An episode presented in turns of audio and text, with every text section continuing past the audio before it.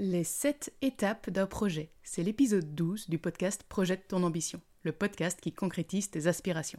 Ici, nous voulons plus. Plus de temps, plus d'argent, plus d'énergie, plus d'espace mental. Bref, tes ressources pour développer ton projet et atteindre tes objectifs en t'assurant sécurité et sérénité dans ton quotidien. Je m'appelle Amandine et je suis coach, nomade et multipotentiel. Alors salut à toi, où que tu sois. Évidemment, tu as besoin des quatre ressources de base pour mener à bien ton projet, mais un peu de structure est également nécessaire. Je suis certaine que dans ces sept étapes, il y en a au moins une que tu ne fais pas. Et je pense même qu'il y en a plus que ça. Pourtant, chaque étape a son utilité. Déjà, avant de commencer, qu'est-ce que j'appelle projet? Pour moi, un projet est concret, et euh, réalisable dans un laps de temps assez court. Donc, sur un trimestre au maximum. Il a évidemment un début, mais également une fin qui est claire, que tu peux célébrer. D'ailleurs, au passage, célébrer tes victoires est une nécessité. Prends ce temps, marque le coup. Mais j'y reviendrai à la fin de cet épisode. Pour en revenir au projet, je le vois comme une étape concrète et intermédiaire à un objectif que nous nous sommes fixés. De mon côté, je me base sur un objectif trimestriel pour le déterminer, mais ça peut être un objectif annuel ou plus si tu fonctionnes autrement. Le point clé étant, un projet est constitué d'actions concrètes à réaliser au quotidien pour atteindre relativement facilement un résultat donné et clair à la fin de la période déterminée à l'avance. Bref, il est temps que je passe aux étapes. la première étape, c'est l'initiation. Donc, comme tu l'as compris, lorsque je parle d'un projet, c'est en rapport avec un objectif trimestriel. Et donc, comment est-ce qu'on détermine un projet? Eh bien, c'est lié à un résultat ou une étape clé qui est intermédiaire dans cet objectif à atteindre c'est un peu aussi le moment où tu vas choisir le chemin que tu veux prendre pour atteindre cet objectif.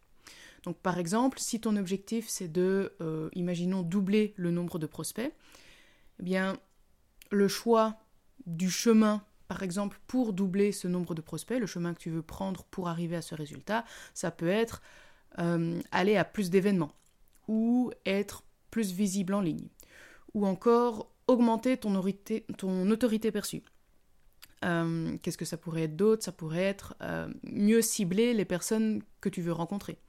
Ou encore avoir plus de témoignages clients.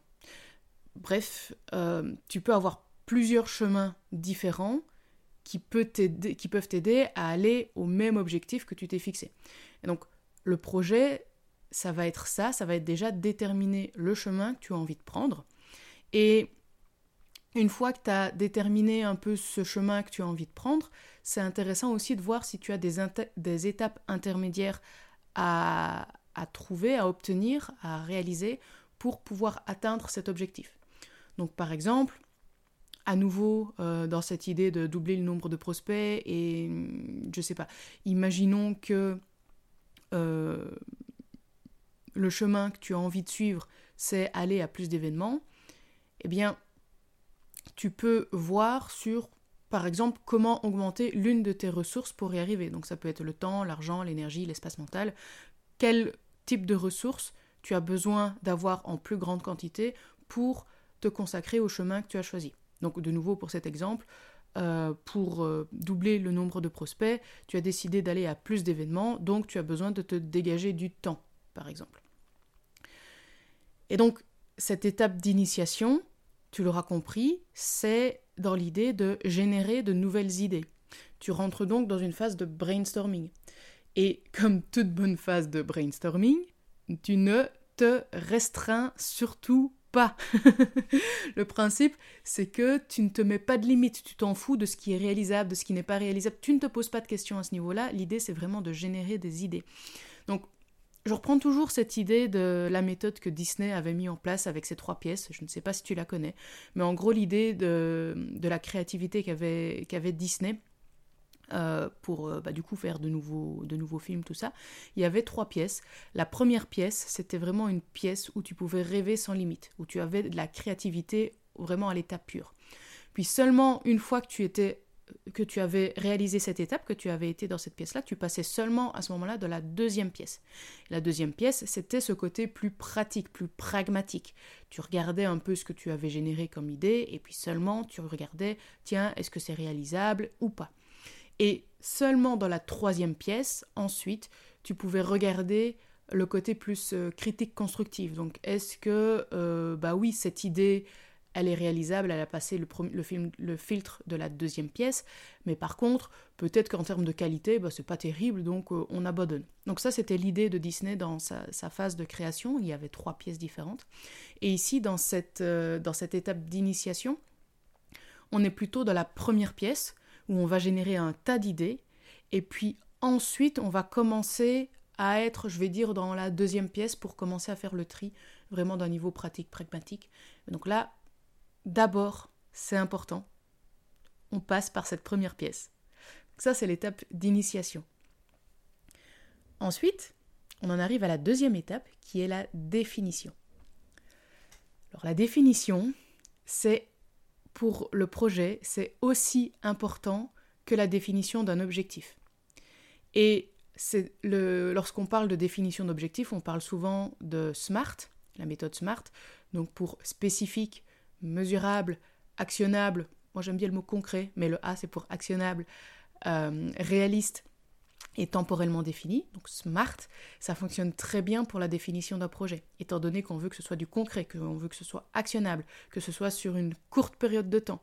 Et donc on veut être très spécialiste, très réaliste aussi, on veut que le projet, on n'ait pas de doute sur le fait qu'on peut le réaliser ou pas. Il peut être un petit peu stretchant, mais l'idée c'est que du projet, c'est qu'on on soit certain d'être capable de le réaliser. Et donc le, fait de, de définir le projet de façon smart, c'est plutôt intelligent, ce qui est assez drôle quand on connaît la, signification du mot smart en anglais. Bref, pour en revenir euh, du coup à l'exemple que j'ai pris tout à l'heure, donc euh, une définition d'un projet, ça pourrait donc être par rapport à, ce que j'ai dit, euh, imaginons d'ici quatre semaines, j'ai dégagé un jour par semaine pour le consacrer à des événements où je pourrais rencontrer de nouveaux prospects. Donc c'est mesurable euh, dans le sens où on a dit que c'était un jour par semaine qui était libre.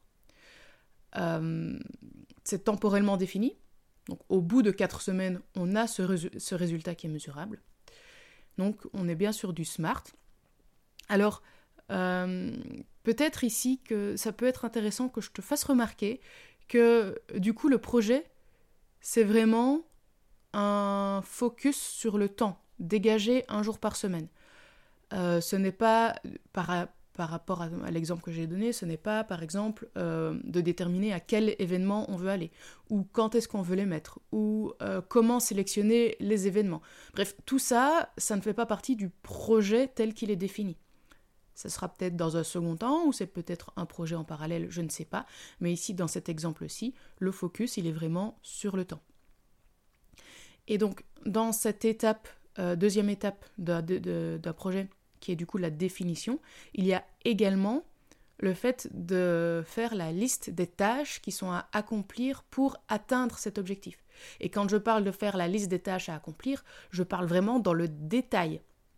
Je préfère que euh, tu mettes, je ne sais pas, une liste de 10 petites tâches plutôt qu'une grosse tâche, parce que une grosse tâche, ça peut prendre beaucoup plus de temps que ce que tu avais imaginé, et ça ne rentrera peut-être pas dans tes plages horaires que je suis en train de sauter des étapes. Mais bref, l'idée ici, c'est vraiment de détailler au maximum toutes les tâches que tu as à accomplir pour atteindre ton objectif, ton projet. Euh, donc, euh, par exemple, euh, les tâches qui pourraient être... alors, les grosses tâches qui pourraient être liées à ce projet. Ça pourrait être euh, optimiser le temps, réduire les tâches inutiles, prioriser, etc. Mais ça, ce sont encore des trop gros concepts. Prioriser, c'est pas concret. Réduire les tâches inutiles, ce n'est pas concret non plus. Donc là, quand je parle de faire euh, vraiment le détail de la liste des tâches à accomplir pour atteindre ton projet, euh, c'est vraiment, par exemple, euh, réduire les tâches inutiles. Ça pourrait être réaliser une liste de toutes les tâches que j'accomplis sur une journée. Par exemple, ça, c'est une action, c'est une tâche. Une autre tâche, ça pourrait être, dans cette liste, voir ce qui est inutile. Voilà, donc ça c'est une deuxième tâche dans cette grosse tâche qui est réduire les tâches inutiles. Et on n'en est pas encore au fait qu'on les a réduites, on a juste fait la liste et on a regardé quelles étaient les tâches qui pourraient être inutiles. Donc là, je ne vais pas te faire tout le détail évidemment, mais j'espère que tu vois l'idée de vraiment décomposer au maximum les tâches auxquelles tu penses pour réaliser ton objectif. Ça t'aidera par la suite. Et au passage, quand tu veux plus de quelque chose, ça veut obligatoirement dire que tu vas avoir moins d'autres choses. C'est-à-dire que si tu veux euh, te dégager un jour par semaine pour faire quelque chose, ça veut dire que tu vas devoir lâcher ou arrêter ou reporter ou déléguer ce que tu faisais sur cette journée. Ça veut donc dire que tu vas faire moins d'autres choses. Et c'est important de garder cette notion en tête de tu ne peux pas simplement rajouter des choses dans ta vie. C'est toujours une question de priorisation, ça ne veut pas dire que tu vas supprimer tout le reste, ça veut juste dire que la priorité est ailleurs pour le moment si tu décides de mettre ce projet en priorité. Donc ça, c'était la deuxième étape, la définition. La troisième étape, c'est la planification. Alors déjà, ce qui n'est pas dans l'agenda n'existe pas. Ce que tu ne mets pas dans ton agenda, tu ne le feras pas. Donc, c'est pour ça que l'étape 3 est importante, la planification, parce que ça te permet d'avoir des plages horaires qui sont spécifiques pour le projet dans ta journée, dans ta semaine. Alors, pour ça, c'est important aussi d'estimer les ressources qui sont nécessaires pour réaliser ce projet. Donc quand je parle de ressources, à nouveau, je parle de temps, je parle d'argent, je parle d'énergie, je parle d'espace mental. Donc, quelles sont les ressources dont tu as besoin pour réaliser, ce projet? Donc, pour rester euh, sur mon exemple, ou plutôt non, je vais rester de façon générale ici. Donc, si, imaginons, tu réalises que tu as besoin de 5 heures par semaine, mais aussi que tu as besoin de beaucoup d'énergie pour réaliser les tâches du projet que tu as envie de réaliser. Ben, peut-être que ça peut être intéressant de planifier les plages horaires euh, liées à ce projet, plutôt, imaginons le matin, si tu as ton pic d'énergie le matin. Ou si tu l'as sur le coup de midi, euh, ben, planifier ça sur le coup de midi quand tu as ton pic d'énergie. Parce que la, contrainte, c'est tu as besoin de 5 heures, mais également d'énergie. Alors ça peut être plutôt que tu réalises que tu as besoin de beaucoup d'espace mental. Et là, tu vas aussi caler le moment, euh, caler les plages horaires pour réaliser ce projet au moment où euh, bah, tu es le plus calme dans ta tête, où tu peux vraiment rentrer en, en, deep work, donc en, dans une concentration vraiment très profonde, où tu peux rentrer facilement dans ta bulle, dans ton flow. Bref, la façon dont on va planifier les, moments où on va travailler sur le projet, ça va être euh, selon les ressources dont on a besoin.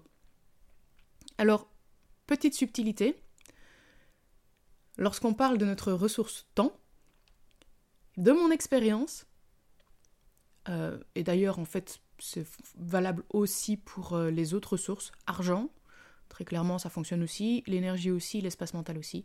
Donc, de mon expérience, ça prend toujours plus que ce qu'on a estimé.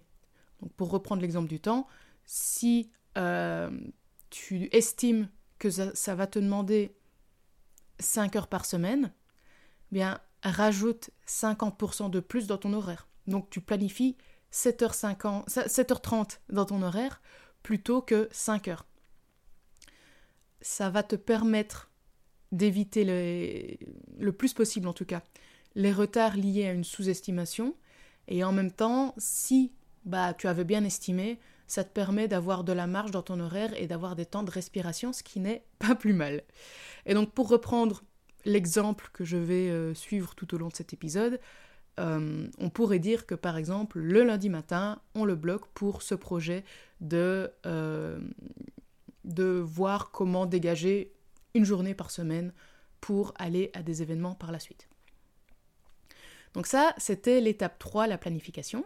On en arrive à l'étape 4, qui est l'exécution ou encore l'implémentation. Alors là, j'ai envie de dire, il n'y a plus qu'à. là, on rentre vraiment dans l'action, dans le concret. Quand tu arrives au moment que tu as planifié, donc dans cet exemple-ci que j'ai pris, c'est le lundi matin, ça veut dire que le lundi matin, tu ne fais pas autre chose.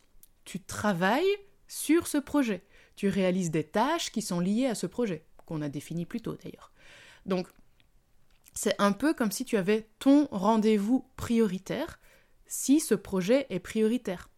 C'est toujours important à nouveau d'être très clair sur quelle est ta priorité, quelle n'est pas ta priorité. Donc, étape 4, exécution, il n'y a plus qu'à, action, on avance. étape 5, ça c'est l'amélioration. Alors pour cette étape, je fais un présupposé.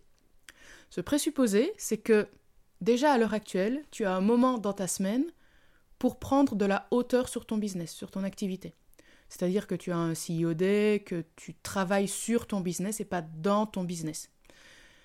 Si ce n'est pas le cas, je pense que ça peut être ton projet prioritaire avant toute autre chose, c'est de dégager un moment sur ta semaine pour prendre de la hauteur et travailler sur ton business et pas dans ton business, c'est absolument important. Bref, ce présupposé étant fait, tu vas prendre un moment sur ce temps qui est prévu pour toi pour prendre de la hauteur sur ton business, pour analyser ce qui a fonctionné, ce qui n'a pas fonctionné, les manquements, etc., euh, liés à ton projet. Donc imagine que euh, bah, c'est le vendredi ton CEO Day, eh bien tu, le vendredi tu vas regarder ce que tu as fait le lundi, ce qui a fonctionné, ce qui n'a pas fonctionné, les manquements, etc. Et donc, par exemple, tu peux réaliser que à la place de euh, laisser ta plage horaire le lundi matin pour ce projet, bah, c'est plus adapté pour toi de la mettre le mardi matin. Ou Peut-être que ça peut être de la diviser en deux, de faire deux fois deux heures qui seraient réparties sur deux après-midi. Je ne sais pas. Mais toujours est-il que c'est important de prendre ce temps d'analyse de j'ai fait ça, qu'est-ce qui a fonctionné, qu'est-ce qui n'a pas fonctionné, comment je fais pour améliorer les choses pour que ça aille mieux la semaine prochaine. On en arrive donc à l'étape 6. Tout doucement, on arrive à la fin. Donc l'étape 6, c'est le contrôle. Contrôle qualité, donc, euh, c'est le moment plutôt à la fin du projet où tu regardes est-ce que le résultat est atteint? Est-ce qu'il a été atteint de la bonne manière par rapport à l'objectif qui est souhaité? Donc, quand je parle de bonne manière par rapport à l'objectif souhaité, pour reprendre l'exemple, c'est est-ce que j'ai bien dégagé une journée entière pour aller à un événement? Ou est-ce qu'en fait j'ai dégagé deux demi-journées mais que j'arrive pas à les mettre ensemble? Donc, dans les faits, tu as dégagé une journée entière, donc le résultat est atteint, mais ce n'est peut-être pas ce que tu voulais par rapport à ton objectif. Donc ça, c'est ce côté contrôle, contrôle qualité. Donc si ton résultat est atteint de la bonne manière, parfait. Et sinon, c'est le moment aussi où on analyse. Qu'est-ce qu'il s'est passé? Euh, Est-ce que c'était un problème de suivi? Est-ce que c'était un problème de, de marqueur, d'indicateur? Est-ce que c'était un problème dans l'une des étapes du projet, par exemple. Donc, euh, imaginons que dans la définition des tâches, euh, bah, tu n'as pas été assez dans le détail, tu n'as pas tout pensé à tout, et donc c'est ça qui a fait que, bah, par exemple, tu as pris du retard, ou euh, il y a une tâche en particulier qui a été tellement énorme, tu n'as pas pensé à la, la, la subdiviser. et donc, à ce moment-là aussi, dans ce côté analyse, tu peux aussi te demander, est-ce que tu veux prendre du temps supplémentaire pour finaliser ce projet. Parce que si ton objectif est important pour toi et que euh, tu as quand même un peu de marge sur le temps de réalisation, tu peux te dire bah, cette étape est vraiment nécessaire. Il me reste par exemple une semaine, euh, bah, je vais prendre cette semaine pour finaliser ce projet. C'est une possibilité. Et d'ailleurs, si tu décides de prendre du temps supplémentaire pour finaliser le projet, c'est important à nouveau que tu te dises en combien de temps je veux finaliser ce projet. à nouveau, ce qui n'est pas planifié, ce qui n'est pas dans l'agenda, ne sera pas fait. Donc, en gros, cette étape 6, ce contrôle, c'est le moment où tu tires des leçons aussi pour le projet suivant. Parce que quand tu regardes, que tu réalises que, ben tiens, ce projet, en fait, euh, ben, soit j'ai pris du retard pour telle raison, ou je n'ai pas atteint pour telle raison, en fait, ça va te permettre, quand tu vas vouloir définir le projet suivant, ben, de repenser à, aux raisons pourquoi ce projet-ci en particulier n'a pas fonctionné, et d'adapter le projet suivant pour éviter de refaire les mêmes erreurs. Donc cette étape 6, c'est le contrôle. Et on en arrive enfin à l'étape 7, qui est la clôture. Là, tu pourrais dire, bah Amandine, c'est bon, il n'y a pas besoin d'étape 7, c'est fini, c'est fini. Mais non Parce qu'en fait, il y a deux grandes catégories, j'ai envie de dire, dans cette étape de clôture. La première, c'est le fait que le résultat soit atteint. Donc, ça veut dire deux choses. Ça veut dire que il y a souvent des dernières petites tâches à finaliser, c'est le moment de le faire. Et surtout, c'est le moment d'archiver dans ton système de gestion de projet ce projet pour ne plus qu'il t'encombre l'esprit. Alors quand je parle d'archivage et de système de gestion, évidemment, de mon côté, je pense euh, à mon système qui est sur Notion. Et euh, d'ailleurs, j'en profite pour te dire que j'ai un template que tu peux télécharger de gestion de projet. Donc là, on est en plein dedans. Euh, donc moi personnellement, ce système, je l'utilise, donc le template de gestion de projet, je l'utilise pour moi également. Et donc c'est le moment à la fin, dans cette étape de clôture, où je l'archive. Comme ça, il n'apparaît plus dans mon tableau de bord. Et donc j'ai plus d'espace mental quand je vois mon tableau de bord. Je fais OK, ça, ça ne m'encombre pas, c'est fini, c'est passé. Donc ça, c'est ce côté euh, vraiment finaliser le côté euh, projet le côté concret, le côté organisation. Et cette étape de clôture, c'est également le moment de célébrer. Donc, que ce soit un petit projet ou un grand projet, je m'en fous, célèbre, marque le coup. Célébrer, c'est bon pour le moral, c'est bon pour la confiance en soi, c'est bon pour l'estime de soi. Autrement dit, tu prends du temps pour célébrer, pour marquer le coup.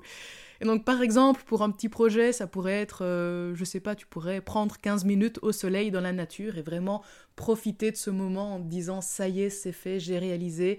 Tu regardes le soleil, tu souris, tu regardes la nature, tu souris. Enfin bref, tu prends ces 15 minutes vraiment pour toi, pour, pour profiter. Ça pourrait être pour un petit projet ou pour un plus grand projet. Ça pourrait être, euh, je sais pas, tu t'offres un restaurant que tu repousses depuis longtemps parce que tu te dis ce serait bien, mais quand même. Donc là, c'est le moment de marquer le coup et d'aller à ce restaurant qui te fait vraiment envie. Donc euh, voilà, ça pourrait être un autre exemple de comment célébrer. Il y a 10 000 façons différentes de célébrer la fin d'un projet. Donc n'hésite pas, fais ce qui te fait envie, fais ce qui te fait plaisir. Donc, pour reprendre les sept étapes, on a la première qui est l'initiation, l'initiation, donc euh, les idées en rapport avec l'objectif. La deuxième étape, c'est la définition, c'est-à-dire un, projet qui est smart, avec le détail des tâches à faire. la troisième étape, c'est la planification, c'est-à-dire tu mets dans ton agenda. La quatrième étape, c'est l'exécution, tu réalises les tâches. La cinquième étape, c'est l'amélioration, autrement dit le CIOD. La sixième étape, c'est le contrôle, donc tu analyses de façon globale ton projet. Et la septième étape, c'est la clôture, donc tu archives et tu célèbres. Donc, initiation, définition, planification, exécution, amélioration, contrôle, clôture. Du coup, dis-moi, sur les sept étapes, lesquelles tu ne fais pas encore? Voilà, c'est à toi de jouer. Si tu veux aller plus loin sur ce type de sujet, tu peux télécharger mon template Notion de gestion de projet. Tu auras en prime accès à mes ressources exclusives directement dans ta boîte mail. Et si tu aimes ce podcast, n'oublie pas de t'abonner et de mettre une note et un avis sur ta plateforme d'écoute favorite. À bientôt!